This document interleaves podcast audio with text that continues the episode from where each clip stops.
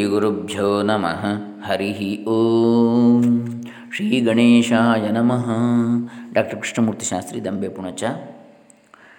ಶ್ರೀ ಶ್ರೀ ಸಚ್ಚಿದಾನಂದೇಂದ್ರ ಸರಸ್ವತಿ ಸ್ವಾಮೀಜಿಗಳವರು, ಹೊಳೆ ನರಸೀಪುರ, ಇವರ ಕೃತಿ ಶ್ರೀ ಶಂಕರ ಭಗವತ್ಪಾದರ ಸರ್ವಸಮ್ಮತ ಉಪದೇಶಗಳು. ಅದರಲ್ಲಿ ಇವತ್ತು ಹದಿನಾಲ್ಕನೆಯ ಕಂತು, ಆತ್ಮಜ್ಞಾನದಿಂದ ಹೋಗುವ ಅವಿದ್ಯೆ ಎನ್ನುವ ವಿಚಾರ. ಮೊದಲಿಗೆ ಆದಿಶಂಕರ ಭಗವತ್ಪಾದ ಪೂಜ್ಯರ, ಶ್ರೀ ಶ್ರೀ ಸಚ್ಚಿದಾನಂದೇಂದ್ರ ಸರಸ್ವತಿ ಸ್ವಾಮೀಜಿಗಳವರ, ಹಾಗೆ ವಿದ್ವಾನ್ ಮಹಾಮಹೋಪಾಧ್ಯಾಯ ವೇದ ವೇದಾಂತ ವಾರಿಧಿ ಡಾಕ್ಟರ್ ಕೆ. ಜಿ. ಸುಬ್ರಹ ಶರ್ಮ ಇವರ ಚರಣಾರ್ವಿಂದಗಳಲ್ಲಿ ಶರಣ ಹೊಂದುತ್ತಾ, ಆತ್ಮಜ್ಞಾನದಿಂದ ಹೋಗುವ ಅವಿದ್ಯೆ, ಅದು ಹೇಗೆ ಅಂತ ಹೇಳಿ ಹದಿನಾಲ್ಕನೇ ಅಧ್ಯಾಯ, ಶ್ರೀ ಶಂಕರ ಭಗವತ್ಪಾದರ ಸರ್ವಸಮ್ಮತ ಉಪದೇಶಗಳು ಎಂಬ ಕೃತಿಯಲ್ಲಿ. ಆತ್ಮಜ್ಞಾನದಿಂದ ಹೇಗೆ ಅವಿದ್ಯೆ ಹೋಗ್ತದೆ? ಅವಿದ್ಯೆ ಅಂದರೆ ಅಜ್ಞಾನ. ಆತ್ಮ ಸಾಕ್ಷಾತ್ಕಾರವನ್ನು ಕುರಿತು ನಿನ್ನೆ ದಿನ ಕೆಲವು ಮಾತುಗಳನ್ನು ಆಡಿರ್ತೇನೆ. ಆತ್ಮನು ನಮ್ಮೊಳಗಿರುವ ಸರ್ವ ಸಾಕ್ಷಿಯಾಗಿರ್ತಾನೆ ನಮ್ಮ ಸಾಕ್ಷಿ ಮಾತ್ರ ಅಲ್ಲ ಸರ್ವ ಸಾಕ್ಷಿ ಹಾಗಾಗಿ ಆತ್ಮ ಎಂದು ಒಂದೇ ಎಲ್ಲರೊಳಗೆ ಎಲ್ಲರನ್ನೂ ಸಾಗಿಯೂ ಸಾಕ್ಷಿ, ಎಲ್ಲರಿಗೂ ಸಾಕ್ಷಿಯಾಗಿರೋನು ಅವನೇ, ಒಂದೇ ಆತ್ಮ. ಅವನನ್ನು ವಿಚಾರ ಮಾಡಿ ಯಾವುದಾದರೊಂದು ಸಾಧನದಿಂದ ಸಿದ್ಧಪಡಿಸಿಕೊಳ್ಳಬೇಕಾದದ್ದಿಲ್ಲ. ಯಾಕಂದರೆ ಅದಕ್ಕಿಂತ ಮೊದಲೇ ಅವನು ಸಿದ್ಧನಾಗಿರ್ತಾನೆ. ಸಾಕ್ಷಾತ್ ಅಪರೋಕ್ಷವಾಗಿರುವ ಬ್ರಹ್ಮವೇ ಸರ್ವ ಅಂತರವಾದ ಸರ್ವ ಅಂತರನಾದ ಆತ್ಮನೇ ನಮ್ಮ ಸ್ವರೂಪವಾಗಿರೋದರಿಂದ ಎಲ್ಲರೊಳಗಿರುವವನೇ ನಮ್ಮ ಸ್ವರೂಪವಾಗಿರುವುದರಿಂದ ಆತ್ಮ ಸಾಕ್ಷಾತ್ಕಾರ ಎಂಬುದು ವ್ಯಾಹತ ವಚನ ಎಂದು ತಿಳಿಸಿದ್ದಾಗಿದೆ. ಅದನ್ನು ಮತ್ತೆ ನೋಡಲಿಕ್ಕೆ, ನೋಡಬೇಕು ಅಂತೇಳಿ ಹೇಳಿದರೆ ಆತ್ಮ ಸಾಕ್ಷಾತ್ಕಾರ ಅಂತದ್ದು ಅಗತ್ಯ ಇಲ್ಲ. ನಿಜವಾಗಿ ನಮ್ಮ ಸ್ವರೂಪವೇ ಅದು. ಕೇವಲ ಈ ಶರೀರ, ಇಂದ್ರಿಯಗಳು ಹೊರಗೆ ತೋರುವಂಥದ್ದು ನಶ್ವರವಾದವುಗಳು, ನಮ್ಮ ನಿಜ ಸ್ವರೂಪ ಎನ್ನುವಂಥದ್ದು ಆ ಬ್ರಹ್ಮ ಅಥವಾ ಆತ್ಮ ಅಥವಾ ಪರಮಾತ್ಮ. ಅದರಲ್ಲಿ ನಾವು ನೆಲೆ ನಿಂತರೆ ಅದೇ ನಿಜವಾಗಿ ಮೋಕ್ಷ ಎನ್ನತಕ್ಕಂಥದ್ದು ನಮ್ಮ ಮನಸ್ಸು ಯಾವಾಗ ನಮ್ಮ ನಿಜ ಸ್ವರೂಪದಲ್ಲಿ ನೆಲೆ ನಿಲ್ತದೋ ಆವಾಗ. ಹಾಗಾಗಿ ನಾನು ಎಂಬುದು ಇಲ್ಲ ನಾನು, ನೀನು ಇತ್ಯಾದಿಗಳೆಲ್ಲ ಈ ಶರೀರವನ್ನು ನೋಡಿ ನಾವು ಹೇಳ್ತಕ್ಕಂಥದ್ದು ನಿಜವಾಗಿ ನಾನು ಎಂಬುದು ಯಾವುದು? ಬ್ರಹ್ಮ ಅಥವಾ ಆತ್ಮ ಅಥವಾ ಪರಮಾತ್ಮ. ಅದೊಂದೇ ತತ್ವ ಇರುವಂಥದ್ದು ಅದೇ ಎಲ್ಲೆಡೆ ವ್ಯಾಪಿಸಿದೆ. ನಮ್ಮೊಳಗೂ ಇದೆ, ನಿಮ್ಮೊಳಗೂ ಇದೆ, ಎಲ್ಲರೊಳಗೂ ಇದೆ. ಹಾಗಾಗಿ ನಾನೆಂಬುದಿಲ್ಲ. ಅದಕ್ಕೆ ಶಂಕರಾಚಾರ್ಯ ಹೇಳಿದ್ದು, ನಾನು ಅಂದರೆ ಬ್ರಹ್ಮವೇ ಅಂತೇಳಿ. ಅಹಂ ಬ್ರಹ್ಮಾಸ್ಮಿ ಅಂದರೆ ಅದರ ಅರ್ಥ, ನಾನೇ ಬ್ರಹ್ಮ ಅಂದರೆ ನಾನು ಶಂಕರಾಚಾರ್ಯ ಶರೀರಕ್ಕೆ ಹೇಳಿದ್ದಲ್ಲ ಅವರು. ಆ ತತ್ವ, ಪರತತ್ವ ಯಾವುದಿದೆ? ಅದೇ ಬೇರೆ ನಾನು ಅಂತ ಈ ಶರೀರ ಅಲ್ಲ ಪರ, ಪರಬ್ರಹ್ಮ ತತ್ವವೇ ಸರ್ವವ್ಯಾಪಕವಾಗಿದೆ. ಆ ಭಗವಂತನೇ ಇದ್ದಾನೆ, ಎಲ್ಲರೊಳಗೂ, ನನ್ನೊಳಗೂ, ನಿನ್ನೊಳಗೂ, ಎಲ್ಲರೊಳಗೂ ಇದ್ದಾನೆ. ಅದೊಂದೇ ನಿಜವಾದ ಸತ್ಯ. ಬಾಕಿ ಎಲ್ಲವೂ ನಶ್ವರವಾದದ್ದು, ತಾತ್ಕಾಲಿಕವಾದದ್ದು. ಶಾಶ್ವತ ಪಾರಮಾರ್ಥಿಕ ಅಲ್ಲ. ವ್ಯಾವಹಾರಿಕವಾಗಿ ಬೇಕು ನಾನು ನೀನೆಂಬುವಂಥದ್ದು ವ್ಯವಹಾರಕ್ಕೆ. ಆದರೆ ನಾವು ಮೋಕ್ಷವನ್ನು ಪಡೀಬೇಕು ಅಂತೇಳಿ ಚಿಂತಿಸುವಾಗ ಬೇರೆ ಏನೂ ಇಲ್ಲ. ಮೋಕ್ಷ ಅಂದರೆ ಸತ್ತ ಮೇಲೆ ಅಲ್ಲೆಲ್ಲೂ ಸಿಗುವಂಥ ಲೋಕ ಅಂತ ತಿಳಿಬೇಕಾಗಿಲ್ಲ. ಇಲ್ಲಿದ್ದಾಗಲೇ ನಮ್ಮ ನಿಜ ಸ್ವರೂಪವನ್ನು ತಿಳಿದ್ರೆ, ನಿಜ ಸ್ವರೂಪದಲ್ಲಿ ನಾವು ಪಾರಮಾರ್ಥಿಕವಾಗಿ ಅನುಭವಿಸಿದರೆ ನಮ್ಮ ನಿಜ ಸ್ವರೂಪವನ್ನು ಅದೇ ಜೀವನ ಮುಕ್ತಿ ಬದುಕಿದ್ದಾಗಲೇ ಮುಕ್ತಿ. ಇಲ್ಲಿ ಸಿಗದಿದ್ದರೆ ಅಲ್ಲಿಯೂ ಸಿಗುವುದಿಲ್ಲ ಅಂತೇಳಿ ಇಲ್ಲಿ ಸಲ್ಲದವರು ಅಲ್ಲಿಯೂ ಸಲ್ಲರಯ್ಯ ಅಂತ ವಚನದಲ್ಲಿ ಕೂಡ ಹೇಳಿದ್ದಾರೆ ಬಸವಣ್ಣನವರು, ಬಸವೇಶ್ವರರು. ಅಂದರೆ ಇಲ್ಲಿ ಮುಕ್ತಿ ಈ ಮಾನವ ಜನ್ಮದಲ್ಲಿ ಒಬ್ಬನಿಗೆ ಆ ಅನುಭವ ಬಾರದಿದ್ದರೆ ಅವನ ಮರಣಾನಂತರ ಅವನಿಗೆ ಮುಕ್ತಿ ಇಲ್ಲಿ ಯಾವ, ಏನು ಎಷ್ಟು ಇದು ಮಾಡಿದರೂ ಕೂಡ ಬರಲಿಕ್ಕೆ ಸಾಧ್ಯ ಇಲ್ಲ. ಹಾಗಾಗಿ ಇಲ್ಲಿ ನಾವು ಅದನ್ನು ತಿಳಿಬೇಕು. ಆವಾಗ ಮರಣೋತ್ತರವಾಗಿ ಕೂಡ ನಾವು ಅದೇ ಸ್ವರೂಪದಲ್ಲಿ ಇರ್ತೇವೆ ಪುನಃ ಹುಟ್ಟಿದರೂ ಕೂಡ ನಾವು ಅದೇ ಜ್ಞಾನ ನಮಗಿರ್ತದೆ ಹಾಗಾಗಿ ಜನನ ಮರಣ ಚಕ್ರದಿಂದ ಬಿಡುಗಡೆ ಅಂತೇಳಿ ಹೇಳಿದರೆ ಈಗ ಎಷ್ಟೋ ಜನಕ್ಕೆ ಇಷ್ಟ ಇಲ್ಲದಿರ್ಬೋದು ಅಂಥ ಮೋಕ್ಷ. ನಾನು ಮತ್ತೆ ಹುಟ್ಟಬೇಕು ಅಂತೇಳಿ ಇರ್ಬೋದು ಎಷ್ಟೋ ಜನಕ್ಕೆ. ಹುಟ್ಟಬಹುದು ಮತ್ತೆ, ಆದರೆ ಹುಟ್ಟುತ್ತಲೂ ಬೆಳೆಯುತ್ತಲೂ ಅವನಿಗೆ ಆ ಜ್ಞಾನ ಸ್ಥಿರವಾಗಿರ್ತದೆ, ಹಿಂದಿನದ್ದು ಹೋಗುವುದಿಲ್ಲ. ಅಂದರೆ ಆಗ ಅವನಿಗೆ ಸುಖ ದುಃಖಗಳು ಅಂತೇಳಿ ಇರುವುದಿಲ್ಲ. ಎಲ್ಲವನ್ನು ಸಮಾನವಾಗಿ ಭಾವಿಸ್ತಾನೆ ಹಾಗೆ ಅವನು ಮಾಡುವ ಕರ್ಮಗಳೆಲ್ಲವೂ ಇನ್ ಪರರಿಗಾಗಿ ಇರ್ತದೆ, ಅಲ್ಲಿ ಸ್ವಾರ್ಥ ಕಿಂಚಿತ್ತು ಇರುವುದಿಲ್ಲ. ಯಾಕಂದರೆ ಅವನಿಗಾಗಿ ಏನು ಮಾಡಬೇಕಾಗಿದ್ದಿಲ್ಲ. ಅವನು ಆಲ್ ಈಗಾಗಲೇ ತಾನು ಏನು ಎಂಬುದನ್ನು ತಿಳ್ಕೊಂಡಿದ್ದಾನೆ. ಹಾಗಾಗಿ ಹೀಗೆ ಅವನ ಈಗ ಆತ್ಮ ಅಥವಾ ಬ್ರಹ್ಮ ಅಂತೇಳಿ ಆತ್ಮ ಸಾಕ್ಷಾತ್ಕಾರ ಎನ್ನುವಂಥದ್ದು ನಿಜವಾಗಿ ಅನಪೇಕ್ಷಿತವಾದ ಶಬ್ದ ಅಂತ ಹೇಳ್ತಾರೆ. ಅದನ್ನು ಮತ್ತೆ ಸಾಕ್ಷಾತ್ಕಾರ ಮಾಡಬೇಕಾಗಿಲ್ಲ. ಅದೇನು ಆಕಾರ, ಸಾಕಾರ ರೂಪ ಅಲ್ಲ ಕಣ್ಣಿಗೆ ಕಾಣಲಿಕ್ಕೆ. ಅದು ಒಂದು ಶಕ್ತಿ ನಮ್ಮೆಲ್ಲರನ್ನು ವ್ಯಾಪಿಸಿ ಇರತಕ್ಕಂಥದ್ದು. ಹಾಗಾದರೆ ವೇದಾಂತವು ಆತ್ಮ ವಿಷಯದಲ್ಲಿ ಪ್ರಮಾಣವೆಂಬುದು ಹೇಗೆ? ಎಂದು ನೀವು ಕೇಳಬಹುದು. ವೇದಾಂತ ಪ್ರಮಾಣವು ಆತ್ಮವಿಷಯಕವಾದ ಅವಿದ್ಯೆಯನ್ನು ಕಳೆಯುತ್ತದೆ ಎಂದು ಮೊದಲು ಹೇಳುವಿರಲ್ಲವೇ ಈಗ ಆತ್ಮನು ಯಾವಾಗಲೂ ಸಿದ್ಧನಾಗಿಯೇ ಇರ್ತಾನೆ ಆತ್ಮನನ್ನು ಸಾಕ್ಷಾತ್ಕಾರ ಮಾಡಿಕೊಳ್ಳಬೇಕಾದದ್ದೇ ಇಲ್ಲ ಎಂಬ ಮಾತಿಗೆ ಗತಿಯೇನು ಎಂಬುದು ನಿಮ್ಮ ಅಭಿಪ್ರಾಯ ಅಲ್ಲವೇ? ಇದಕ್ಕೆ ಉತ್ತರವನ್ನು ಆಗಲೇ ಹೇಳಿದಂತೆ ಆಗಿರ್ತದೆ ಅಂದರೆ ಆತ್ಮನು ಸರ್ವಸಾಕ್ಷಿ ಆಗಿರುವುದರಿಂದ ಅವನನ್ನು ಹೊಸದಾಗಿ ಅರಿತುಕೊಳ್ಳಬೇಕಾಗಿಲ್ಲ ಎಂಬುದೇ ಪರಮ ಸಿದ್ಧಾಂತ ಆದರೆ ಲೌಕಿಕ ದೃಷ್ಟಿಯಿಂದ ನೋಡುವ ಅಭ್ಯಾಸವುಳ್ಳವರಿಗೆ ನಾ ತಾವು ನಿತ್ಯ ಸಿದ್ಧವಾದ ಸಾಕ್ಷಿ ಚೈತನ್ಯ ಸ್ವರೂಪರು ಎಂಬ ಅರಿವು ಇರುವುದಿಲ್ಲ. ಇದನ್ನು ಅವರಿಗೆ ತಿಳಿಸಿಕೊಡುವುದಕ್ಕಾಗಿ ಈ ಅವಿದ್ಯಾ ವ್ಯವಹಾರವನ್ನು ಕಲ್ಪಿಸಿಕೊಂಡಿರ್ತದೆ. ಅದಕ್ಕಾಗಿ ಗುರು, ಶಿಷ್ಯ, ಶಾಸ್ತ್ರ ಮತ್ತು ಶಾಸ್ತ್ರವನ್ನು ತಿಳಿಯುವಂತಹ ವ್ಯಕ್ತಿ ಅಂತೇಳಿ ವ್ಯತ್ಯಾಸಗಳು. ಲೌಕಿಕ. ಯಾವಾಗ? ಅದನ್ನು ತಿಳಿಯುವವರೆಗೆ. ತಿಳಿದ ನಂತರ ಎಲ್ಲ ಒಂದಂತ ಗೊತ್ತಾಗ್ತದೆ, ಅನುಭವ ಆಗ್ತದೆ. ನೀವು ಪ್ರಮಾತ್ರ ಸ್ವರೂಪರು, ಪ್ರಮಾಣದಿಂದ ಪ್ರಮೇಯವನ್ನು ಅರಿಯುತ್ತಿದ್ದೇವೆ ಎಂದು ಭಾವಿಸಿಕೊಂಡಿರುವಿರಲ್ವೇ? ಇದು ಅವಿದ್ಯೆಯಿಂದ.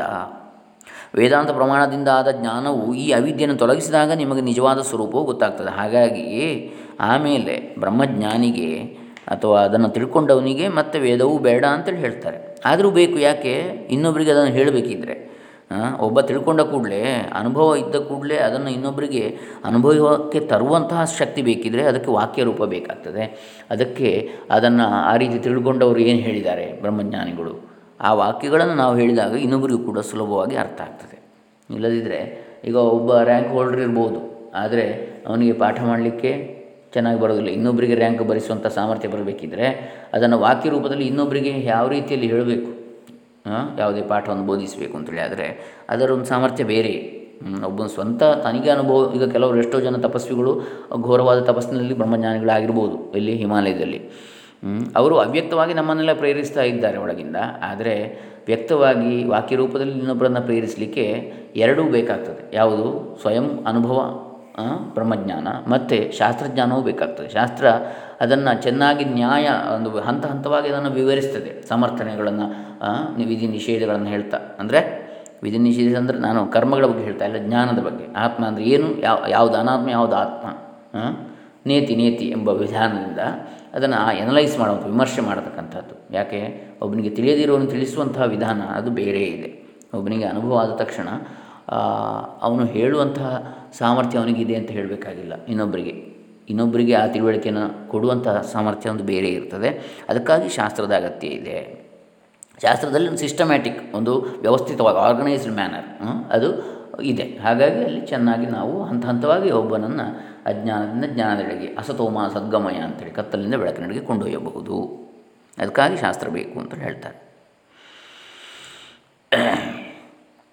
ಈಗ ವೇದಾಂತ ಪ್ರಮಾಣದಿಂದ ಆದ ಜ್ಞಾನವು ಈ ಅವಿದ್ಯೆಯನ್ನು ತೊಲಗಿಸಿದಾಗ ನಮಗೆ ನಿಜವಾದ ಸ್ವರೂಪ ಗೊತ್ತಾಗ್ತದೆ. ಆಗ ನಾವು ಎಂದೆಂದಿಗೂ ನಿತ್ಯ ಶುದ್ಧವಾದ ಸಾಕ್ಷಿ ಚೈತನ್ಯ ಸ್ವರೂಪರೇ ಆಗಿರ್ತೇವೆ ಆದರೂ ಹೀಗೆಂಬುದನ್ನು ಈಗ ತಾನೇ ವೇದಾಂತ ವಾಕ್ಯದಿಂದ ಅರಿತುಕೊಂಡೆವು ಎಂದು ನೀವು ಹೇಳ್ತೀರಾ? ನಾವು ಈಗಾಗಲೇ ನಾವು ಅದೇ ಸ್ವರೂಪ. ಆದರೂ ಅದು ನಮಗೆ ಗೊತ್ತಿರಲಿಲ್ಲ. ಈಗ ವೇದಾಂತ ವಾಕ್ಯದಿಂದ ನಾವು ತಿಳ್ಕೊಂಡೆವು. ಇದನ್ನೇ ನಾವು ಆತ್ಮಜ್ಞಾನವಾಯಿತು ಅಂತ ಹೇಳುವಂಥದ್ದು. ಆತ್ಮನು ಚಕ್ಷುರಾದಿ ಇಂದ್ರಿಯಗಳಿಗೆ ಗೋಚರನಲ್ಲ. ಕಣ್ಣು, ಕಿವಿ, ಮೂಗು, ನಾಲಿಗೆಗೆ ಗೋಚರನಲ್ಲ. ಸೂಕ್ಷ್ಮವಾದ ಬುದ್ಧಿಯನ್ನು ನೋಡುವ ಸೂಕ್ಷ್ಮದರ್ಶಿಗಳು ಮಾತ್ರ ಆತ್ಮನನ್ನು ಗ್ರಹಿಸುವರು ಎಂದು ಕಠಶ್ರುತಿ ಹೇಳ್ತದೆ, ಕಠೋಪನಿಷತ್ತು.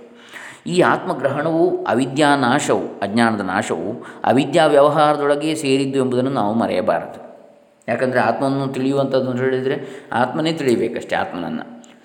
ಯಾಕಂದರೆ ಬೇರೆಲ್ಲೂ ಮಿಥ್ಯ, ಪಾರಮಾರ್ಥಿಕ ಸತ್ಯ ಅನ್ನೋದು ಆತ್ಮ ಮಾತ್ರ. ಹಾಗಾಗಿ ಇವೆಲ್ಲವೂ ಅವಿದ್ಯಾ ವ್ಯವಹಾರದಲ್ಲಿ ಇರತಕ್ಕಂಥದ್ದು, ಒಂದನ್ನು ತಿಳಿಯುವಂಥದ್ದು ಅಂತೇಳಿ ಹೇಳ್ತಕ್ಕಂಥದ್ದು ಎಲ್ಲವೂ. ಯಾಕಂದರೆ ನಮ್ಮ ನಿಜ ಸ್ವರೂಪವಿದು ಅದು ತಿಳಿದ ಮೇಲೆ ನಮ್ಗೆ ಗೊತ್ತಾಗ್ತದೆ. ತಿಳಿಯುವವರೆಗೆ ನಾವು ತಿಳಿಬೇಕಾಗ್ತದೆ ಹೊರಗಿಂದ. ವ್ಯಾವಹಾರಿಕವಾಗಿ ಬೇಕಾಗ್ತದೆ. ಈ ವ್ಯವಹಾರದಲ್ಲಿ ನಮ್ಮ ಮನಸ್ಸು ಹಾಗಾಗಿ ದ್ವೈತ ವ್ಯವಹಾರದಲ್ಲಿ ಬೇಕು. ಈಗ ಜನಕ ಮಹಾರಾಜನಾಗಿದ್ದ.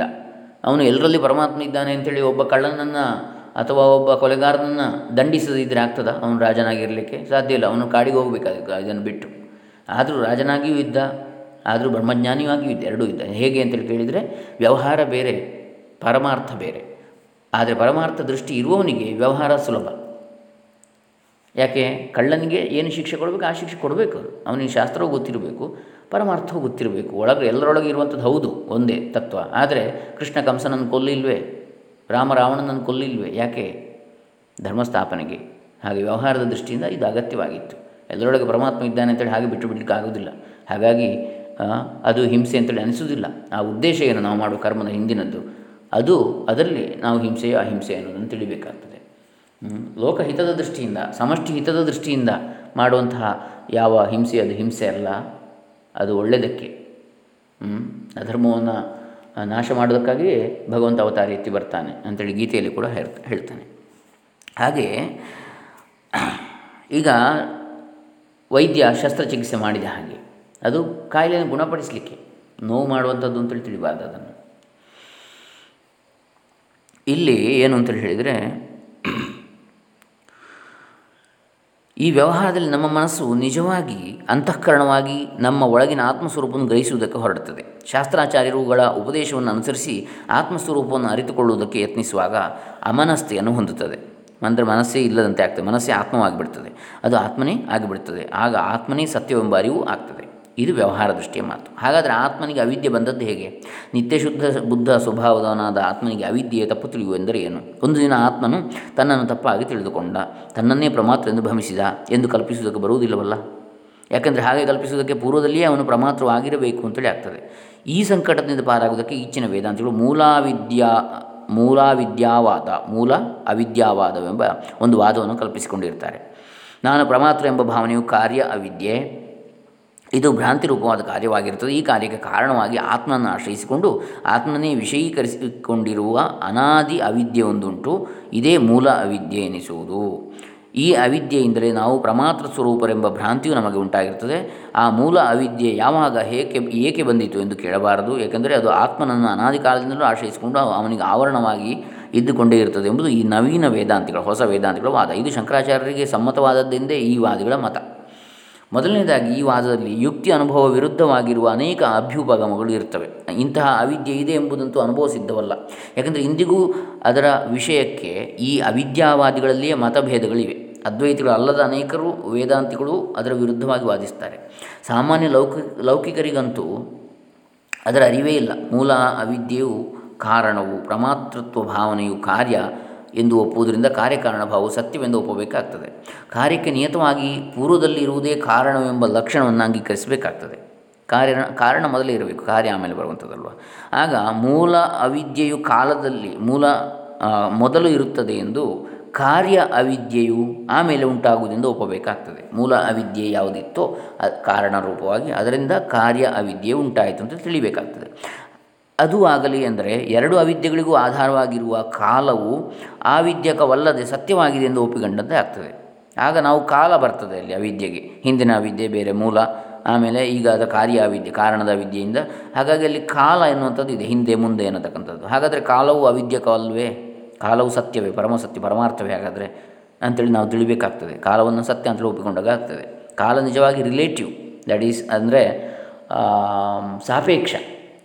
ಯಾಕಂದರೆ ಕಾಲ ಎನ್ನತಕ್ಕಂಥದ್ದು ಆತ್ಮ ಅಥವಾ ಬ್ರಹ್ಮ ತ್ರಿಕಾಲಾತೀತ ತತ್ವ. ಕಾಲ ಸಾಪೇಕ್ಷ, ವ್ಯಾವಹಾರಿಕವಾಗಿ ಮಾತ್ರ ನಾವು ಕಾಲವನ್ನು ಅಳೆಯುವಂಥದ್ದು, ಪಾರಮಾರ್ಥಿಕವಾಗೆಲ್ಲ. ಕಾರ್ಯ ಅವಿದ್ಯೆಯಾಗಿ ಪರಿಣಮಿಸುವ ಕಾರಣ ಅವಿದ್ಯೆಯು ವಿಕಾರಿಯಾದ್ದರಿಂದ ಅನಿತ್ಯವು ಅಂತೇಳಿ ಹೇಳಿದಾಗೆ ಆಗ್ತದೆ. ಯಾಕೆ? ಕಾರಣ ಅವಿದ್ಯೆಯಿಂದ ಕಾರ್ಯ ಅವಿದ್ಯೆ ಬಂತು. ಹಾಗಾದರೆ ವ್ಯತ್ಯಾಸ ಆಗಿದೆ ಅದು. ಏನೋ ವಿಕಾರ ಆಗಿದೆ ಅಂತೇಳಿ. ಅದು ನಿಜವಾದರೆ ವಿದ್ಯೆಯ ಹಂಗಿಲ್ಲದೆ ಮೂಲ ಅವಿದ್ಯೆಯು ಒಂದೇ ಕಾಲದಲ್ಲಿ ತಾನೇ ನಾಶವಾಗಬಹುದು ಎಂದು ಒಪ್ಪಬೇಕಾಗ್ತದೆ. ಯಾಕೆ? ಅದು ವಿಕಾರವಾದದ್ದು. ವಿಕಾರವಾದದ್ದು ನಾಶ ಹೊಂದಲೇಬೇಕು. ಒಂದೇ ರೀತಿ ಇದ್ದದ್ದು ಮಾತ್ರ ನಾಶ ಆಗಲಿಕ್ಕಿಲ್ಲ. ಅಥವಾ ಸಾಂಖ್ಯರು ಒಪ್ಪುವ ಪ್ರಧಾನ ಪರಿಣಾಮವಾದದಂತೆ ಅವಿದ್ಯೆಯು ಮತ್ತೆ ಮತ್ತೆ ಕಾರಣ ಅವಿದ್ಯೆಯ ರೂಪಕ್ಕೆ ಹಿಂತಿರುಗುತ್ತಲೂ ಇರುವುದೆಂಬ ಅವೈದಿಕ ಸಿದ್ಧಾಂತವನ್ನು ಅಂಗೀಕರಿಸಿದಂತೆ ಆಗ್ತದೆ. ಇದೆಲ್ಲ ಯುಕ್ತಿ ವಿರೋಧದ ಮಾತಾಯಿತು. ಇದಕ್ಕೆ ಇನ್ನು ಈ ವಾದಕ್ಕೆ ಆಚಾರ್ಯರ ಅನುಮತಿಯೂ ಇರುವುದಿಲ್ಲ ಎಂಬುದನ್ನು ನಾವು ಮನ, ಮನದಂದುಕೊಳ್ಳಬೇಕು. ಶಂಕರಾಚಾರ್ಯರ ಅನುಮತಿ ಕೂಡ ಇಲ್ಲ ಅಂತೇಳಿ. ಶಂಕರಾಚಾರ್ಯರು ಬರೆದಿರುವ ಪ್ರಸ್ಥಾನತ್ರಯ ಭಾಷೆಗಳಲ್ಲಿ ಎಲ್ಲಿಯೂ ಈ ಅವಿದ್ಯೆಯನ್ನು ಹೇಳಿಯೇ ಇರುವುದಿಲ್ಲ. ಅವರು ಅಂಗೀಕರಿಸಿರುವ ಅವಿದ್ಯೆ ಎಂಬುದು ಮಿಥ್ಯಾಜ್ಞಾನ ಅಥವಾ ವಿಪರೀತ ಜ್ಞಾನ ಸ್ವರೂಪವಾದ ಒಂದಾನೊಂದು ತಪ್ಪು ತಿಳುವಳಿಕೆ ಅಷ್ಟೇ. ಉದಾಹರಣೆಗೆ ಬೃಹದಾರಣಿಕ ಭಾಷೆಯಲ್ಲಿ ಅವರು ಹೀಗೆಂದು ಬರೆದಿರ್ತಾರೆ. ಯಥಾ ಗೃಹ್ಯಮಾಣಾಯ ಅಪಿ ಶುಕ್ತಿಕಾಯಾ ವಿಪರ್ಯಯೇಣ ರಜತಾಭಾಸಾಯ ಅಗ್ರಹಣಂ ವಿಪರೀತಜ್ಞಾನ ವ್ಯವಧಾನ ಮಾತ್ರ ತಥಾ ಗ್ರಹಣಂ ವಿಪರೀತ ಜ್ಞಾನ ವ್ಯವಧಾನ ಅಪೋಹಾರ್ಥತ್ವಾತ್ ಜ್ಞಾನಸ್ಯ ಏವಂ ಇಹ ಅಪಿ ಆತ್ಮನಃ ಅಲಾಭ ಅವಿದ್ಯಾ ಮಾತ್ರ ವ್ಯವಧಾನಂ ತಸ್ಮಾತ್ ವಿದ್ಯೆಯ ತದಪೋಹನಂ ತದಪೋಹನ ಮಾತ್ರ ಏವ ಲಾಭ ನ ಅನ್ಯ ಕದಾಚಿದಪಿ ಉಪಪದ್ಯತೆ ಹೀಗೆ ಹೇಗೆ ಕಪ್ಪೆಯ ಚಿಪ್ಪನ್ನು ಗ್ರಹಿಸುತ್ತಿದ್ದರೂ ಅದು ವಿಪರೀತವಾಗಿ ಬೆಳ್ಳಿಯಂತೆ ಕಾಣುತ್ತಿರುವಾಗ ಅದನ್ನು ಗ್ರಹಿಸದೆ ಇರುವುದಕ್ಕೆ ವಿಪರೀತ ಜ್ಞಾನವೊಂದೇ ಮರೆಯಾಗಿರುವುದೋ ಮತ್ತು ಅದನ್ನು ಸರಿಯಾಗಿ ಗ್ರಹಿಸುವುದು ಅಂತೇಳಿ ಹೇಳಿದರೆ ಬರಿಯ ಜ್ಞಾನವೇ ಆಗಿರುವುದೋ ಏಕೆಂದರೆ ವಿಪರೀತ ಜ್ಞಾನವೆಂಬ ಮರೆಯನ್ನು ತೆಗೆದುಹಾಕುವುದಕ್ಕಾಗಿಯೇ ಜ್ಞಾನವು ಬೇಕಾಗಿರುತ್ತದೆ ಅಷ್ಟೇ. ಹಾಗೆಯೇ ಇಲ್ಲಿಯೂ ಆತ್ಮನ ಅಲಾಭ ಎಂದರೆ ಅವಿದ್ಯಾ ಮಾತ್ರ ರೂಪವಾದ ವ್ಯವಧಾನ. ಆದ್ದರಿಂದ ವಿದ್ಯೆಯಿಂದ ಆ ಅವಿದ್ಯೆಯನ್ನು ತೆಗೆದುಹಾಕುವುದೇ ಆತ್ಮಲಾಭವೇ ಹೊರತು, ಮತ್ತು ಬೇರೊಂದು ಲಾಭವೆಂಬುದು ಎಂದಿಗೂ ಹೊಂದುವುದಿಲ್ಲ ಅಂತೇಳಿ ಬೃಹದಾರಣಿಕ ಭಾಷೆಯಲ್ಲಿ ಹೇಳ್ತಾರೆ ಶಂಕರಾಚಾರ್ಯರು. ಇದರಂತೆ ಸೂತ್ರ ಭಾಷೆದ ಉಪೋದ್ಘಾತವಾದ ಅಧ್ಯಾಸ ಭಾಷೆಯಲ್ಲಿಯೂ ಅವರು ಬ್ರಹ್ಮಸೂತ್ರ ಭಾಷೆಯಲ್ಲಿ ಅದರ ಅಧ್ಯಾಭ್ಯಾಸ ಉಪೋದ್ಘಾತ ಮೊದಲಿಗೆ ಆರಂಭದಲ್ಲಿ ಅಧ್ಯಾಸ ಭಾಷೆ ಬರೆದಿದ್ದಾರೆ. ಅದರಲ್ಲಿಯೂ ಅವರು ಆತ್ಮಾನಾತ್ಮರ ಇತರೇತರ ಅಧ್ಯಾಸಕ್ಕೆ ಅವಿದ್ಯೆ ಎಂಬ ಹೆಸರು ಹೆಸರು ಅಂತ ಸ್ಪಷ್ಟವಾಗಿ ಬರೆದಿದ್ದಾರೆ. ಅಂದರೆ ಅನಾತ್ಮವನ್ನೇ ಆತ್ಮ ಅಂತ ತಿಳಿಯುವಂಥದ್ದು, ಈ ದೇಹವನ್ನೇ ನಾನು ಅಂತ ತಿಳಿಯುವಂಥದ್ದು, ಅದೇ ಅವಿದ್ಯೆ ಅಂತೇಳಿ ಅವರು ಸ್ಪಷ್ಟವಾಗಿ ಹೇಳಿದ್ದಾರೆ. ಒಂದನ್ನು ಇನ್ನೊಂದಾಗಿ. ಆತ್ಮ, ಅನಾತ್ಮರ ಇತರೇತರ ಅಧ್ಯಾಸ. ಒಂದು ಮತ್ತೊಂದಾಗಿ ತಿಳಿಯುವಂಥದ್ದು. ಹಗ್ಗನ್ನು ಹಗ್ಗವನ್ನು ಹಾವಾಗಿಯೂ ಹಾವವನ್ನು ಹಗ್ಗವಾಗಿ ತಿಳಿಯುವಂಥದ್ದು, ಇತ್ಯಾದಿಗಳು. ಆ ಭಾಷ್ಯದಲ್ಲಿ ಹೇಳಿರುವುದರ ಸಾರವೆಷ್ಟು? ದೇಹವು ನಾನು, ಇಂದ್ರಿಯಗಳು ನನ್ನವು ಎಂದು ತಪ್ಪು ತಿಳುವಳಿಕೆಯನ್ನು ಇಟ್ಟುಕೊಂಡ ಹೊರತು ಅಸಂಗನಾದ ಆತ್ಮನಿಗೆ ಪ್ರಮಾತೃತ್ವ ಎಂದಿಗೂ ಬರುವುದಿಲ್ಲ. ಆತ್ಮನಿಗೂ ಈ ಅನಾತ್ಮವಾದ ದೇಹಾದಿಗಳಿಗೂ ಆಧ್ಯಾಸಿಕ ಸಂಬಂಧವೇ ಹೊರತು ಬೇರೆ ಯಾವ ಸಂಬಂಧವೂ ಇಲ್ಲ. ಎಲ್ಲ ಅಧ್ಯಾಸ, ತೋರಿಕೆ ಅಷ್ಟೇ. ಯಾವ ಸಂಬಂಧವನ್ನು ಕಲ್ಪಿಸುವುದಕ್ಕೆ ಬರುವುದೂ ಇಲ್ಲ. ಆತ್ಮನು ತನ್ನ ಸ್ವರೂಪದಿಂದ ಚಿದಾತ್ಮಕನಾಗಿರ್ತಾನೆ. ಅವನು ಬರಿಯ ಅರಿವಿನ ಸ್ವರೂಪ, ಜ್ಞಾನ ಸ್ವರೂಪ, ಚಿತ್ ಸ್ವರೂಪ. ಆತ್ ಅನಾತ್ಮವಾದ ದೇಹಾದಿಗಳು ಅವನ ಚಿತ್ ಪ್ರಕಾಶದಿಂದ ಬೆಳಗುತ್ತಿರುವ ಅಚೇತನ ಪದಾರ್ಥಗಳು. ಹೇಗೆ ಚಂದ್ರ ಬೆಳಗ್ತಾನೋ ಸೂರ್ಯನಿಂದ ಹಾಗೆ. ಆತ್ಮನು ಸತ್ಯ ಸ್ವರೂಪ. ಅನಾತ್ಮವು ಅನೃತ, ಮಿಥ್ಯೆ. ಹುಸಿ ತೋರಿಕೆ. ಹೇಗೆಂದರೆ ಯಾವ ರೂಪದಿಂದ ತೋರಿದ ಯಾವುದು ಆ ರೂಪವನ್ನು ಬದಲಾಯಿಸಿಕೊಳ್ಳದೆ ಯಾವಾಗಲೂ ಹಾಗೇ ಇರುವುದು ಅದೇ ಸತ್ಯ. ಆ ರೂಪವನ್ನು ಬದಲಾಯಿಸುವುದು ಅನೃತ, ಮಿಥ್ಯೆ. ಯದ್ರೂಪೇಣ ಯನ್ನಿಶ್ಚಿತಂ ತದ್ರೂಪಂ ನ ವ್ಯಭಿಚರತಿ ತತ್ ಸತ್ಯಂ. ಯದ್ರೂಪೇಣ ತನ್ ಯನ್ನಿಶ್ಚಿತಂ ತದ್ರೂಪಂ ವ್ಯಭಿಚರತ್ ಅನೃತಂ ಇತ್ಯುಚ್ಯತೆ ತೈತಿರಿಯ ಭಾಷ್ಯದಲ್ಲಿ ಶಂಕರಾಚಾರ್ಯ ಹೀಗೆ ಹೇಳಿದ್ದಾರೆ. ಇದೇ ಅಭಿಪ್ರಾಯ ಗೀತಾ ಭಾಷ್ಯದಲ್ಲಿಯೂ ಕೂಡ ಬರ್ತದೆ. ಈ ದೃಷ್ಟಿಯಿಂದ ನೋಡಿದರೆ ದೇಹೇಂದ್ರಿಯಾದಿಗಳಿಗೆ ಸತ್ಯತ್ವವಿರುವುದೇ ಇಲ್ಲ. ಅವು ಎಚ್ಚರದಲ್ಲಿಯೇ ರೂಪಾಂತರವನ್ನು ಪಡೆಯುತ್ತಿದ್ದು ಸುಷುಪ್ತಿ ಆದಿಗಳಲ್ಲಿ ತಮ್ಮ ಸ್ವರೂಪವನ್ನೇ ಇಲ್ಲವಾಗಿಸಿಕೊಂಡು ಬಿಡುತ್ತವೆ. ಗಾಢನಿದ್ದೆಯಲ್ಲಿ ಇಷ್ಟೇ ಅಲ್ಲ, ಅವು ತೋರುವಾಗಲೂ ಆತ್ಮನ ಅವಲಂಬನೆಯಿಂದಲೇ ತೋರ್ತಾ ಇವೆ. ಅವಕ್ಕೆ ಸ್ವತಂತ್ರವಾದ ಅಸ್ತಿತ್ವ ಇಲ್ಲ. ಅವು ತೋರುವ ರೂಪದಿಂದ ಆತ್ಮನೇ ಎಂದಾಗಲಿ, ಆತ್ಮನಿಗಿಂತ ಬೇರೆ ಎಂದಾಗಲಿ ಗೊತ್ತುಪಡಿಸಿಕೊಳ್ಳಲಾಗದ, ಗೊತ್ತುಪಡಿಸಿ ಹೇಳಲಾಗದ ತತ್ವಾನ್ಯತ್ವಾಭ್ಯಾಂ ಅನಿರ್ವಚನೀಯೇ ನಾಮರೂಪಗಳಾಗಿ ಇರುತ್ತವೆ. ನೀರು ನೊರೆಗಳು ಎಂದು ನಮಗೆ ತೋರುವಾಗ ನೊರೆಯು ನೀರೇ ಅಲ್ಲ, ನೀರಿಗಿಂತ ಅತ್ಯಂತ ಭಿನ್ನವಾಗಿ ತಾನೇ ಇರುವ ಪದಾರ್ಥವೂ ಅಲ್ಲ. ಇದರಂತೆ ಅನಾತ್ಮವು ಆತ್ಮನೇ ಅಲ್ಲದೆ ಆತ್ಮನಿಗಿಂತ ಅತ್ಯಂತ ಭಿನ್ನವೂ ಅಲ್ಲದೆ ಇರುತ್ತದೆ ಎಂದು ಆಚಾರ್ಯರು ಐತರಿಯ ಬೃಹದಾರಣ್ಯಕ ಬ್ರಹ್ಮಸೂತ್ರ ಇವುಗಳ ಭಾಷೆಯಲ್ಲಿಯೂ ಉಪದೇಶ ಸಹಸ್ರ ಗದ್ಯ ಭಾಗದಲ್ಲಿ ಬರೆದಿರ್ತಾರೆ ಹೇಗೆ ಸಮುದ್ರದಲ್ಲಿ ತೆರೆ, ಅಲೆಗಳು ಇದ್ದ ಹಾಗೆ. ಅಲೆ ಮತ್ತು ಸಮುದ್ರಕ್ಕೆ ಭೇದ ಏನಿಲ್ಲ. ಆದರೆ ಅಲೆಯೇ ಸಮುದ್ರ ಅಂತ ಹೇಳಿದ್ರೆ ನಾವು. ಹಾಗಂತೇಳಿ ಅತ್ಯಂತ ಭಿನ್ನವೂ ಅಲ್ಲ ಸಮುದ್ರಕ್ಕಿಂತ ಅದು. ಅದು ತೋರಿಕೆ. ಇದು ಪರಮಾರ್ಥ. ಹಾಗೆ. ಅನಾತ್ಮವು ಸ್ವತಂತ್ರವಾದ ಸತ್ಯ ಇಲ್ಲದ್ದು, ಅಸ್ತಿತ್ವ ಇಲ್ಲದ್ದು ಎಂದು ತಿಳಿಸುವುದಕ್ಕಾಗಿ ಆಚಾರ್ಯರು ಉಪಯೋಗಿಸಿರುವ ತತ್ವಾನ್ಯತ್ವಾಭ್ಯಾಂ ಅನಿರ್ವಚನೀಯೇ ಎಂಬ ವಿಶೇಷಣವು ಈಚಿನ ವೇದಾಂತಿಗಳು ಅಂಗೀಕರಿಸಿರುವ ಅನಿರ್ವಚನೀಯ ಅವಿದ್ಯಾವಾದಕ್ಕೆ ಬೀಜವಾಯಿತು. ಅನಾದಿಯಾಗಿ ಆತ್ಮನನ್ನು ಆಶ್ರಯಿಸಿಕೊಂಡು ಆತ್ಮನನ್ನೇ ವಿಷಯಿಸಿ, ವಿಷಯೀಕರಿಸಿಕೊಂಡಿರುವ ಅವಿದ್ಯೆಯು ಅಸ್ತಿತ್ವವಲ್ಲ ಅಸತ್ತುವಲ್ಲ ಸತ್ತು ಅಲ್ಲ ಸದಸತ್ತಲ್ಲ ಆತ್ಮನಿಗಿಂತ ಭಿನ್ನವಲ್ಲ, ಅಭಿನ್ನವಲ್ಲ, ಭಿನ್ನಾಭಿನ್ನವಲ್ಲ, ಸಾಂಶವಲ್ಲ, ನಿರಂಶವಲ್ಲ, ಈ ಎರಡರ ಸ್ವರೂಪವೂ ಅಲ್ಲ. ಏಕೆಂದರೆ ಸತ್ತ ಆದರೆ ಇರುವಿಕೆ ಅಂತೇಳಿ ಆದರೆ ಅವಿದ್ಯೆ, ಆತ್ಮನಂತೆ ಎಂದೆಂದಿಗೂ ಇರಬೇಕು. ಅಸತ್ತ ಆದರೆ ಎಂದಿಗೂ ತೋರಬಾರದು, ಇಲ್ಲದಿರುವಂಥದ್ದಾದರೆ. ಸದಸತ್ ಎಂಬುದು ತನಗೆ ತಾನೇ ವಿರುದ್ಧವಾದ ಮಾತು. ಹೀಗೆಯೇ ಇರುವುದು ಇಲ್ಲದಿರುವುದು ಎರಡೂ ಹೇಳಿದರೆ? ಅದು ತನಗೆ ತಾನೇ ವಿರುದ್ಧವಾದ ಮಾತಾಗ್ತದೆ. ಹೀಗೆ ಆತ್ಮನಿಗಿಂತ ಭಿನ್ನವಾದರೆ ಸ್ವತಂತ್ರವಾದ ತತ್ವ ಆದೀತು ಅವಿದ್ಯೆ ಅನ್ನುವಂಥದ್ದು ಅಭಿನ್ನವಾದರೆ ಆತ್ಮನೇ ಆದೀತು. ಎರಡೂ ಆಗಿರುವುದು ವಿರುದ್ಧ. ಸಾಂಶವಾದರೆ, ಅಂದರೆ ಅಂಶ ಸಹಿತವಾದರೆ ಅನಿತ್ಯವಾಗಿ ತಾನೇ ನಾಶವಾಗುವ, ಆಗುವಂಥದ್ದು ಅಂತೇಳಿ ಆಗ್ತದೆ. ಯಾಕೆ? ಒಂದು ಅಂಶ, ಒಂದು ಅಂಗ, ಅವಯವ ಇರುವಂಥದ್ದು ಅಂತೇಳಿ ಆದರೆ ಅನಿ, ಅನಿತ್ಯವೇ ಇದು ಒಂದು ಶಾಶ್ವತವಾದ ಅಖಂಡವಾಗಿದ್ದರೆ ಮಾತ್ರ ಅದು ಶಾಶ್ವತ. ಅದಕ್ಕೆ ಅಂಗೋಪಾಂಗಗಳಿದೆ ಅಂತೇಳಿ ಆದರೆ, ಅದರ ಆಕಾರ ರೂಪ ಇದೆ ಅಂತೇಳಿ ಆದರೆ ಅದು ನಾಶವಾಗಲೇಬೇಕು. ನಿರಂತರವ, ಅಂದರೆ ನಿರಂಶವಾದರೆ, ಅಂಶವೇ ಇಲ್ಲ ಅಂತ ಹೇಳಿದರೆ ಅವಿದ್ಯೆಯು ಸ್ವಲ್ಪ ಸ್ವಲ್ಪವಾಗಿ ಹೋಗುವುದೇ ಮುಂತಾದ ತಾರತಮ್ಯವಿರಬಾರದಾಗುವುದು ಅದುವೇ ಶಾಶ್ವತತ್ವ ಅಂತೇಳಿ ಆಗ್ತದೆ. ಸಾಂಶವು ನಿರಂಶವೂ ಆಗುವುದೆಂಬುದು ವಿರುದ್ಧ. ಆದ್ದರಿಂದ ಈ ಅವಿದ್ಯೆಯು ಅನರ್, ಅನಿರ್ವಚನೀಯವಾಗಿದೆ ಅಂದರೆ ಸದಸ ಸದಸದ ಆದಿ ವಿಕಲ್ಪದಿಂದ ಗೊತ್ತುಪಡಿಸಿ ಹೇಳಲಾಗದ ಒಂದಾನೊಂದು ಪದಾರ್ಥವು ಎಂಬುದು ಈ ವಾದಿಗಳ ಮತ. ಈ ವಾದವು ಭಾಷ್ಯದಲ್ಲಿ ಎಲ್ಲಿಯೂ ಇಲ್ಲ, ಅನುಭವದಲ್ಲಂತೂ ಇಲ್ಲವೇ ಇಲ್ಲ. ಈ ವಾದಕ್ಕೆ ಶ್ರುತಿಯನ್ನು ಉದಾಹರಿಸುವುದಂತೂ ವ್ಯರ್ಥ. ಯಾಕೆಂದರೆ ಶ್ರುತಿಯು ಇಲ್ಲದನ್ನು ತೋರಿಸಿಕೊಡಲಾರದು. ಇರುವುದನ್ನು ತಿಳಿಸಿಕೊಡುವುದೇ ಅದರ ಕೃತ್ಯ. ಆದ್ದರಿಂದ ಈ ಅವಿದ್ಯೆಯು ಇದೆ ಎಂಬುದೇ ಒಂದು ಅವಿದ್ಯೆ ಅಂತೇಳಿ ನಿಶ್ಚಯಿಸಬೇಕು. ಕೇವಲ ಮಿಥ್ಯಾಜ್ಞಾನ ಅಷ್ಟೇ ವಿಪರೀತ ಜ್ಞಾನ. ತಪ್ಪಾಗಿ ತಿಳಿಯುವಂಥದ್ದಷ್ಟೇ ಹೊರತು ಅವಿದ್ಯೆ ಎನ್ನುವಂಥದ್ದು ಒಂದು ಇಲ್ಲ. ಹೇಗೆ ಆತ್ಮ ಅಂತೇಳಿ ಒಂದು ಇದೆಯೋ, ಅದೇ ರೀತಿ ಅವಿದ್ಯೆ ಅಂತೇಳಿ ಇನ್ನೊಂದಿದೆ. ಇದು ಎಲ್ಲಿಂದ ಬಂತು ಅಂತೇಳಿ ಕೇಳಿದರೆ ನಾವು ನೋಡಿರ್ಬೋದು. ಒಂದು ಏನು ಹೇಳ್ತಾರೆ? ಸೈತಾನ್ ಅಂತೇಳಿ ಒಂದು ಇದೆ ಅಂತೇಳಿ ಹೇಳಿದಾಗೆ. ಹ್ಞೂ ಯಾವಾಗ ದೇವರಿದ್ದನೋ, ಆವಾಗ ಸೈತಾನ ಕೂಡ ಇತ್ತು ಅಂತ ಹೇಳಿ ಆದರೆ ಧರ್ಮ, ಅಧರ್ಮ ಏನಾದರೂ ಎರಡೂ ಕೂಡ ಇದೆ. ಧರ್ಮ, ಅಧರ್ಮ. ಆದರೆ ಈ ಪರಮಾರ್ಥ ಸತ್ಯ ಎನ್ನುವಂಥದ್ದು ಯಾವುದು? ಅದು ಆತ್ಮತತ್ವ. ಹೊರತು ಅನಾತ್ಮ ಎನ್ನುವಂಥದ್ದು ಮೊದಲೇ ಇದೆ. ಅಥವಾ ಅವಿದ್ಯೆ ಎನ್ನತಕ್ಕಂಥದ್ದು ಮೊದಲೇ ಇದೆ. ಅದೊಂದು ತತ್ವ. ಅಂತೇಳಿ ತಿಳಿಬಾರ್ದು. ಅವಿದ್ಯೆ ಅನ್ನೋದು ಕೇವಲ ಅಜ್ಞಾನ ಅಷ್ಟೆ. ಜ್ಞಾನವಿಲ್ಲದಿರುವಿಕೆ, ಜ್ಞಾನದ ಅಭಾವ, ಅದೇ ಅವಿದ್ಯೆ ಅಷ್ಟೆ. ವಿದ್ಯೆಯ ಅಭಾವ ಅಷ್ಟೆ. ಇದಂತಿರಲಿ, ಆಚಾರ್ಯರು ಹೇಳಿರುವ ಅವಿದ್ಯೆಯು ಮೇಲೆ ವರ್ಣಿಸಿರುವಂತೆ ಆತ್ಮ ಅನಾತ್ಮಗಳ ಪರಸ್ಪರ ಅಧ್ಯಾಸ ರೂಪವಾಗಿರುತ್ತದೆ. ಆತ್ಮನು ಸತ್ಯವು, ಅನಾತ್ಮವು ಮಿಥ್ಯವು. ಅವೆರಡೂ ಅಂದರೆ ಆದರೂ ಇವೆರಡನ್ನು ಕಲಬೆರಕೆ ಮಾಡಿಕೊಂಡು ಮಿಥ್ಯಾ ಪ್ರತೀತಿಯುಳ್ಳ ಶರೀರಾದಿಗಳನ್ನು ಪ್ರಪಂಚವನ್ನು ಪರಮಾರ್ಥವೆಂದು ನಂಬಿಕೊಂಡು ಕೂತಿರುವೆವು.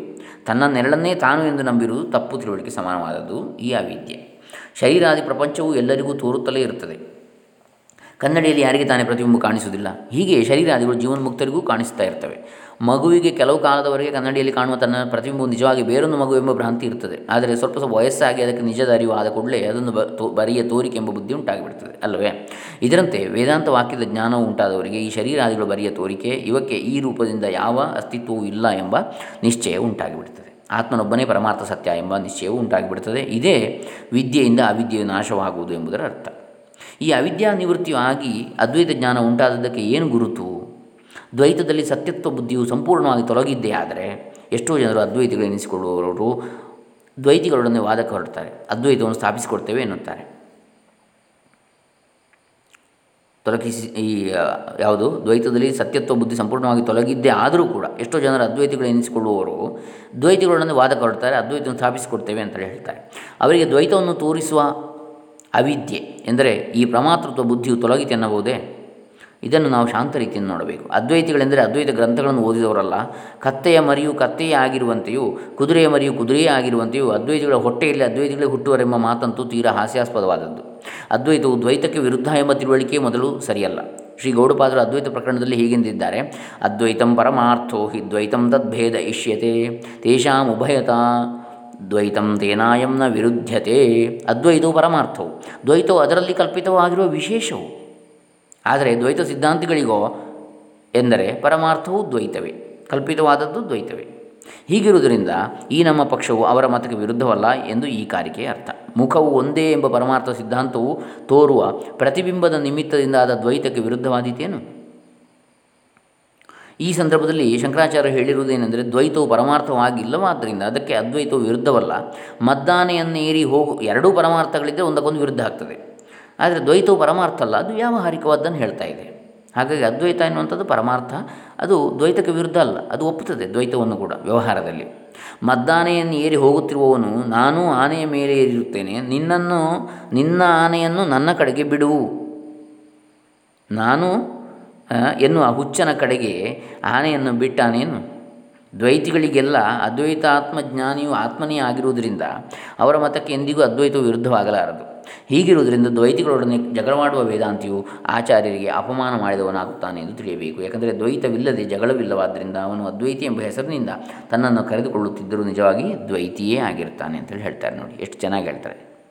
ಅಂತೂ ಅವಿದ್ಯೆ ಎಂದರೆ ಆತ್ಮ ಅನಾತ್ಮಗಳನ್ನು ವಿಂಗಡಿಸಿಕೊಳ್ಳಲಾರದೆ ಒಂದರಲ್ಲೂ ಒಂದನ್ನು ಬೆರೆಯಿಸಿಕೊಂಡು ನಾನು ನನ್ನದೆಂದು ವ್ಯವಹರಿಸುವ ತಪ್ಪು ತಿಳುವಳಿಕೆಯೇ? ಇದಕ್ಕಿಂತ ಬೇರೆಯಾದ ಅವಿದ್ಯೆ ಮತ್ತೆ ಯಾವುದೂ ಇಲ್ಲ. ಸಂಶಯ, ಜ್ಞಾನದ ಅಭಾವ ಇವೆರಡೂ ಈ ಅವಿದ್ಯೆಯು ತೊಲಗಿದ ಬಳಿಕವೇ ಹೋಗಬೇಕಾಗಿರ್ತದೆ ಈ ಅವಿದ್ಯೆಯು ಸುಷುಪ್ತಿಯಾದಿಗಳಲ್ಲಿ ಇರುವುದಿಲ್ಲ. ಗಾಢ ನಿದ್ದೆಯಲ್ಲಿ ಇರುವುದಿಲ್ಲ. ಅಲ್ಲಿ ನಾನು ಎಂಬುದಾಗಲಿ, ಪ್ರಮಾತ್ರಾದಿ ವಿಭಾಗವಾಗಲಿ ಎಂದಿಗೂ ತೋರುವುದೇ ಇಲ್ಲ. ಹೀಗೆ ತೋರದೇ ಇರುವುದಕ್ಕೆ ಆತ್ಮನ ಅನುಭವ ಸ್ವರೂಪವು ಅಲ್ಲಿ ಇಲ್ಲದ್ದೇನೂ ಕಾರಣವಲ್ಲ. ಆತ್ಮನಿಗಿಂತ ವಿಭಕ್ತವಾದ ದ್ವಿತೀಯ ವಸ್ತು ಇಲ್ಲದಿರುವುದೇ ಕಾರಣ ಎಂದು ನತು ತದ್ವಿತೀಯಮಸ್ತಿ ಬೃಹದಾರಣ್ಯಕ ಶ್ರುತಿಯು ಸ್ಫುಟವಾಗಿ ಹೇಳ್ತಾ ಇದೆ. ಆದ್ದರಿಂದ ಆತ್ಮನು ದ್ವೈತರಹಿತನು, ಪ್ರಮಾತೃತ್ವ ಅಭಿಮಾನ ರೂಪವಾದ ಅವಿದ್ಯಾರಹಿತನು, ಚಿನ್ಮಾತ್ರ ಸ್ವರೂಪನು ಎಂಬುದು ಸಿದ್ಧವಾಯಿತು. ಆತ್ಮನಿಗೆ ಒಂದಾನೊಂದು ಅವಿದ್ಯೆ ಉಂಟಾಗಿದೆ ಎಂದಾಗಲಿ ಅದು ವಿದ್ಯೆಯಿಂದ ನಿಜವಾಗಿ ನಿವೃತ್ತವಾಗುವುದೆಂದಾಗಲಿ ಎಣಿಸಬಾರದು. ವಿದ್ಯೆ, ಅವಿದ್ಯೆಗಳ ಈ ಬಾಧ್ಯ ಬಾಧಕ ವ್ಯವಹಾರವು ಕೂಡ ಪ್ರಮಾತೃತ್ವ ಅಧ್ಯಾಸ ರೂಪವಾದ ಅವಿದ್ಯೆಯ ಕ್ಷೇತ್ರದೊಳಗೆ ಆಗಿರ್ತದೆ. ಒಬ್ಬ ರಾಜನು ತಾನು ಹನ್ನೆರಡು ವರ್ಷದ ಕ್ಷಾಮವನ್ನು ಅನುಭವಿಸಿದಂತೆಯೂ ತಿರುಕನಾಗಿದ್ದು ಗಂಜಿಯನ್ನು ಬೇಡುವುದಕ್ಕೆಂದು ಒಂದು ಗಡಿಗೆಯ ಬೊಕ್ಕರೆಯನ್ನು ತೆಗೆದುಕೊಂಡು ಹೋದಂತೆಯೂ ಗಂಜಿಯನ್ನು ಅದರಲ್ಲಿ ಹಾಕಿಸಿಕೊಂಡು ಕುಡಿಯುವುದಕ್ಕೆ ಹೊರಟಂತೆಯೂ ಒಂದು ಎತ್ತು ಅವನ ಮೇಲೆ ಬಿದ್ದ ಆ ಬೊಕ್ಕರೆಯನ್ನು ಕೆಡವಿದಂತೆಯೂ ಅವನು ಕಿಟ್ಟನ್ನು ಕಿರಿಚಿದಂತೆ ಒಂದು ಕನಸನ್ನು ಕಂಡಂತೆ. ಆ ರಾಜನ ಆ ಕನಸಿನ ಕಾಲಕ್ಕೆ ನಿಜವಾಗಿಯೂ ತಿರುಕನಾಗಿದ್ದನೆಂದು ನಾವು ಯಾರೂ ಎಣಿಸುವುದಿಲ್ಲವಷ್ಟೇ? ಹೀಗೆ ನಾವು ಪ್ರಮಾತ್ರಗಳೆಂಬ ಭಾವನೆ ಇರುವಾಗ ನಮ್ಮ ಸ್ವರೂಪಕ್ಕೆ ನಿಜವಾಗಿ ಒಂದು ಅವಿದ್ಯೆಯು ಅಂಟಿಕೊಂಡಿದ್ದು ವೈದಿಕ ಪ್ರಮಾಣವಾದ ವೇದಾಂತದಿಂದ ಆದ ಜ್ಞಾನದಿಂದ ಅದು ನಿಜವಾಗಿ ತೊಲಗುವುದಿಲ್ಲ. ಶಾಸ್ತ್ರವು ಪ್ರಮಾತೃತ್ವವೆಂಬುದು ಸುಳ್ಳು ಎಂಬುದನ್ನು ಜ್ಞಾಪಿಸುತ್ತದೆ. ಆಗ ಪ್ರಮಾಣ ಪ್ರಮೇಯ ವ್ಯವಹಾರವೆಲ್ಲವೂ ಬಾಧಿತವಾಗಿ ಎಚ್ಚರದಲ್ಲಿ ಅಪ್ರಮಾಣವಾಗುವ ಸ್ವಪ್ನ ಕಾಲದಲ್ಲಿ ಪ್ರಮಾಣದಂತೆ ಸ್ವಪ್ನ ಕಾಲದ ಪ್ರಮಾಣದಂತೆ ತಾನೂ ಅಪ್ರಮಾಣವಾಗಿ ಬಿಡುತ್ತದೆ ಎಂದು ಆಚಾರ್ಯರು ಗೀತಾಭಾಷೆಯಲ್ಲಿ ಹೇಳಿರ್ತಾರೆ ಹೀಗೆ ಶಾಸ್ತ್ರವು ಪ್ರಮಾಣವಾಗಿ ಪ್ರವರ್ತಿಸಿ ತಾನೂ ಅಪ್ರಮಾಣವಾಗುವುದರಿಂದ ಅದನ್ನು ಅಂತ್ಯ ಪ್ರಮಾಣ ಅಂತೇಳಿ ಶಾ ಆಚಾರ್ಯರು ಕರೆದಿರ್ತಾರೆ. ಶಾಸ್ತ್ರದಿಂದ ಆದ ಜ್ಞಾನವು ಜಿಜ್ಞಾಸುವಿಗೆ ನೀನು ಪ್ರಮಾತೃವಲ್ಲ ನಾನು ಪ್ರಮಾಣವೂ ಅಲ್ಲ, ಆತ್ಮಸ್ವರೂಪವು ನನಗೆ ಪ್ರಮೇಯವೂ ಅಲ್ಲ ಪ್ರಮಾತೃ ಪ್ರಮಾಣ ಪ್ರಮೇಯ ವ್ಯವಹಾರವೆಲ್ಲವೂ ಕಲ್ಪನಾ ಮಾತ್ರವಾಗಿವೆ ಎಂದು ತಿಳಿಸಿಕೊಡ್ತದೆ ಶಾಸ್ತ್ರ. ಶಾಸ್ತ್ರದಿಂದ ಆದ ಜ್ಞಾನ ಜಿಜ್ಞಾಸುವಿಗೆ ಇಷ್ಟು ಮಾತ್ರದಿಂದಲೇ ಅದು ಪ್ರಮಾಣವೇ ಹೊರತು ಅದು ಆತ್ಮವಿಷಯಕ್ಕೆ ಹೊಸ ಜ್ಞಾನವನ್ನೇನು ಉಂಟು ಮಾಡುವುದಿಲ್ಲ. ಹಾಗಾದರೆ ಶಾಸ್ತ್ರಜನ್ಯ ಜ್ಞಾನವಾಯಿತು ಎಂಬ ವ್ಯವಹಾರಕ್ಕೆ ಏನು ಗತಿ? ಎಂದು ಯಾರಾದರೂ ಕೇಳಬಹುದು. ಜಿಜ್ಞಾಸು ಶಾಸ್ತ್ರಾನುಸಾರವಾಗಿ ವಿಚಾರ ಮಾಡುವಲ್ಲಿ ಅವನ ಮನಸ್ಸು ಅಮನಸ್ಸಾಗ್ತದೆ ಎಂದು ಆಗಲೇ ಹೇಳಿರ್ತೇನೆ ಹೀಗೆ ಅಮನಸ್ಥೆಯನ್ನು ಪಡೆದವನ ಮನಸ್ಸಿನಲ್ಲಿ ಒಂದಾನೊಂದು ವೃತ್ತಿ ಉಂಟಾಗುತ್ತದೆ. ಆ ವೃತ್ತಿಯಲ್ಲಿ ಆತ್ಮ ಚೈತನ್ಯದ ಆಭಾಸವೂ ಇರುತ್ತದೆ. ಆ ವೃತ್ತಿಯ ಉತ್ಪತ್ತಿಯು ಒಂದಾನೊಂದು ಕಾಲದಲ್ಲಿ ಆಗುವ ಘಟನೆ, ಆದ್ದರಿಂದ ಅದಕ್ಕೆ ಆತ್ಮಜ್ಞಾನವೆಂದು ಹೆಸರು ಬಂದಿರುತ್ತದೆ. ನಿಜವಾಗಿ ನೋಡಿದರೆ ಜ್ಞಾನವೆಂಬುದು ಆತ್ಮನ ಸ್ವರೂಪವೇ ಆಗಿದೆ. ಪ್ರತಿಯೊಂದು ಪ್ರತ್ಯಯವೂ ಉಂಟಾಗುವಾಗಲೂ ಈ ಪ್ರತ್ಯಯದ ಕೊನೆಯಲ್ಲಿ ಮೋಡವು ತಿಳಿದು ಹೋದಾಗ ಚಂದ್ರನು ಕಾಣಿಸಿಕೊಳ್ಳುವಂತೆ ನಿತ್ಯ ಸಿದ್ಧವಾದ ಆತ್ಮಚೈತನ್ಯವೇ ಕಾಣಿಸಿಕೊಂಡು ಆಯಾ ವಿಷಯದ ಜ್ಞಾನವು ಎಂದು ವ್ಯವಹೃತವಾಗ್ತದೆ. ಈ ದೃಷ್ಟಿಯಿಂದ ನೋಡಿದರೆ ಘಟಜ್ಞಾನ, ಪಟಜ್ಞಾನ ಎಂದು ನಾವು ವ್ಯವಹರಿಸುವುದೆಲ್ಲವೂ ನಿತ್ಯ ಸಿದ್ಧವಾದ ಸಾಕ್ಷಿ ಚೈತನ್ಯವೇ ಆಗಿರ್ತದೆ ನಿತ್ಯ ಸಿದ್ಧವಾದ ಈ ಚೈತನ್ಯವು ಪ್ರತ್ಯಕ್ಷಾದಿ ಪ್ರತ್ಯಯಗಳ ಕೊನೆಯಲ್ಲಿ ಕಾಣಿಸಿಕೊಳ್ತದೆ. ಆ ಪ್ರತ್ಯಯಗಳಲ್ಲಿ ಈ ಚೈತನ್ಯದ ಆಭಾಸವು ತೋರಿ ಮರೆಯಾಗುವುದು ಇವೆರಡನ್ನೂ ವಿವೇಚಿಸಿಕೊಂಡು ಅರಿಯಲಾರದ್ರಿಂದಲೇ ಜನರಿಗೆ ಜ್ಞಾನವು ಹೊಸದಾಗಿ ಉಂಟಾಗ್ತದೆ ಎಂಬ ಭ್ರಾಂತಿ ಉಂಟಾಗುತ್ತದೆ ಈಗ ನಾವು ನೋಡುವ ಒಂದು ವಸ್ತುವನ್ನು, ಒಂದು ಘಟ, ಒಂದು ಮಡಿಕೆ, ಒಂದು ಮನೆ, ಒಂದು ಬಂಗಲೆ, ಒಂದು ಕಾರು ನೋಡ್ಬೋದು ನೋಡುವಾಗ ನಮಗೆ ಮೊದಲಿಗೆ ದ್ವೈತವೇ ಕಾಣಿಸ್ತದೆ, ಆಮೇಲೆ ಏನು ಕಾಣಿಸ್ತದೆ? ಎಲ್ಲದರ ಪರಮಾರ್ಥ ಒಂದೇ, ಎಲ್ಲದರಲ್ಲಿ ವ್ಯಾಪಿಸಿರುವಂಥ ತತ್ವ, ಅದು ಆತ್ಮತತ್ವ. ಸರ್ವತ್ರ ವ್ಯಾಪ್ತವಾಗಿದೆ. ಇದು ಹೊರಗಿನ ತೋರಿಕೆ ಮಾತ್ರ ಇದು ನಶ್ವರವಾದದ್ದು ಎಲ್ಲ ನಾವು ನೋಡುವಂಥದ್ದು ಚಿತ್ರ ವಿಚಿತ್ರವಾಗಿ, ಬಣ್ಣ ಬಣ್ಣವಾಗಿ ಕಾಣ್ತದೆ. ಆದರೆ ಇವೆಲ್ಲವೂ ನಶ್ವರ ಅಂತೇಳಿ ನಮಗೆ ಗೊತ್ತಾಗ್ತದೆ. ಹಾಗಾಗಿ ವ್ಯಾವಹಾರಿಕ ದೃಷ್ಟಿ ಬೇರೆ, ಪಾರಮಾರ್ಥಿಕ ದೃಷ್ಟಿ ನಮಗೆ ಇದ್ದವರಿಗೆ ವ್ಯವಹಾರದಲ್ಲಿ ಕೂಡ ನಾವು ಮರಳಾಗುವುದಿಲ್ಲ. ಬಣ್ಣ ಬಣ್ಣಕ್ಕೆ ಮರಳ ಮರಳಾಗುವುದಿಲ್ಲ. ಹೀಗೆ ಈ ಪ್ರತ್ಯಯಗಳಲ್ಲಿ ಈ ಚೈತನ್ಯದ ಆಭಾಸವು ತೋರಿ ಮರೆಯಾಗ್ತದೆ. ಇವೆರಡನ್ನು ವಿವೇಚಿಸಿಕೊಂಡು ಅರಿಯಲಾರದ್ರಿಂದಲೇ ಜನರಿಗೆ ಜ್ಞಾನವು ಹೊಸದಾಗಿ ಉಂಟಾಗ್ತದೆ ಎಂಬ ಭ್ರಾಂತಿ ಉಂಟಾಗಿರ್ತದೆ. ಆಚಾರ್ಯರು ಈ ಫಲಜ್ಞಾನದ ತತ್ವವನ್ನು ಉಪದೇಶ ಸಾಹಸಿಯ ಗದ್ಯ ಪ್ರಬಂಧದ ಎರಡನೇ ಪ್ರಕರಣದಲ್ಲಿ ವಿವರವಾಗಿ ಬರೆದಿರ್ತಾರೆ. ಇದರ ಆಧಾರದಿಂದಲೇ ಸುರೇಶ್ವರಾಚಾರ್ಯರು ಪರಾಗರ್ಥ ಪ್ರಮೇಯೇಶು ಯಾ ಫಲತ್ವೇನ ಸಮ್ಮತ ಸಂವಿತ್ ಸೈವೇಹ ಮೇಯೋರ್ಥೋ ವೇದಾಂತೋಕ್ತಿ ಪ್ರಮಾಣತಃ. ಹೊರಗಿನ ಪದಾರ್ಥ ರೂಪದ ಪ್ರಮೇಯಗಳ ವಿಷಯದ ಫಲರೂಪವಾದ ಅರಿವು ಎಂದು ಯಾವುದನ್ನು ಅಂಗೀಕರಿಸುವರೋ ಅದೇ ವೇದಾಂತ ಪ್ರಮಾಣಕ್ಕೆ ಪ್ರಮೇಯವಾದ ಆತ್ಮಸ್ವರೂಪ ಎಂಬ ಶ್ಲೋಕವನ್ನು ತಮ್ಮ ವಾರ್ತಿಕದಲ್ಲಿ ಮತ್ತೆ ಮತ್ತೆ ಬರೆದಿರ್ತಾರೆ. ಅಂದರೆ ಅರ್ಥ, ಈಗ ನಾವು ಏನನ್ನು ತಿಳ್ಕೊಂಡೆವು? ಒಂದು ಕಾರು, ಒಂದು ಬಂಗ್ಲೆ, ಒಂದು ಬೆಟ್ಟ, ಒಂದು ಹೊಳೆ, ನದಿ, ಇದನ್ನೆಲ್ಲ ಏನನ್ನು ನಾವು ಅರಿತುಕೊಂಡೆವೋ ಆ ಅರಿವು ಎನ್ನುವಂಥ ಸ್ವರೂಪ ಯಾವುದಿದೆ? ಮೂಲ. ಎಲ್ಲವನ್ನು ಅರಿತುಕೊಳ್ಳತಕ್ಕಂಥದ್ದು. ಅದೇ ಆತ್ಮಸ್ವರೂಪ. ಅಂಥೇಳಿ ಹೇಳ್ತಾರೆ. ಆದ್ದರಿಂದ ಆತ್ಮ ಅನುಭವ ಆಯಿತು ಎನ್ನುವಾಗ ನಾವು ವ್ಯವಹರಿಸುವುದು ಅಂತಃಕರಣದ ವೃತ್ತಿಯಲ್ಲಾದ ಒಂದಾನೊಂದು ಅನುಭವದ ಆಭಾಸ. ನಿಜವಾದ ಆತ್ಮಾನುಭವವೆಂದರೆ ಆತ್ಮಸ್ವರೂಪವೇ. ಪರಮಾರ್ಥವಾಗಿ ಅದರ ವಿಷಯಕ್ಕೆ ಯಾವ ವಿದ್ಯಾವಿದ್ಯೆಗಳು ಇಲ್ಲವೇ ಇಲ್ಲ ಎಂದು ನಿಶ್ಚಯಿಸಬೇಕು. ನಾಳೆ ದಿವಸ ನಾವು ಪರಮಾತ್ಮನ ಶಾಸ್ತ್ರಯೋನಿತ್ವ, ಅಂದರೆ ಶಾಸ್ತ್ರ ಮೂಲತ್ವ, ಪರಮಾತ್ಮನು ಶಾಸ್ತ್ರಕ್ಕೆ ಮೂಲನು ಎನ್ನುವುದನ್ನು ನಾವು ನಾಳೆ ದಿವಸ ಹದಿನೈದನೇ ಅಧ್ಯಾಯ ನೋಡೋಣ. ಹರೇ ರಾಮ. ಶ್ರೀ ಸಚ್ಚಿದಾನಂದ ಅರ್ಪಿತಮಸ್ತು. ಓಂ ತತ್ಸತ್.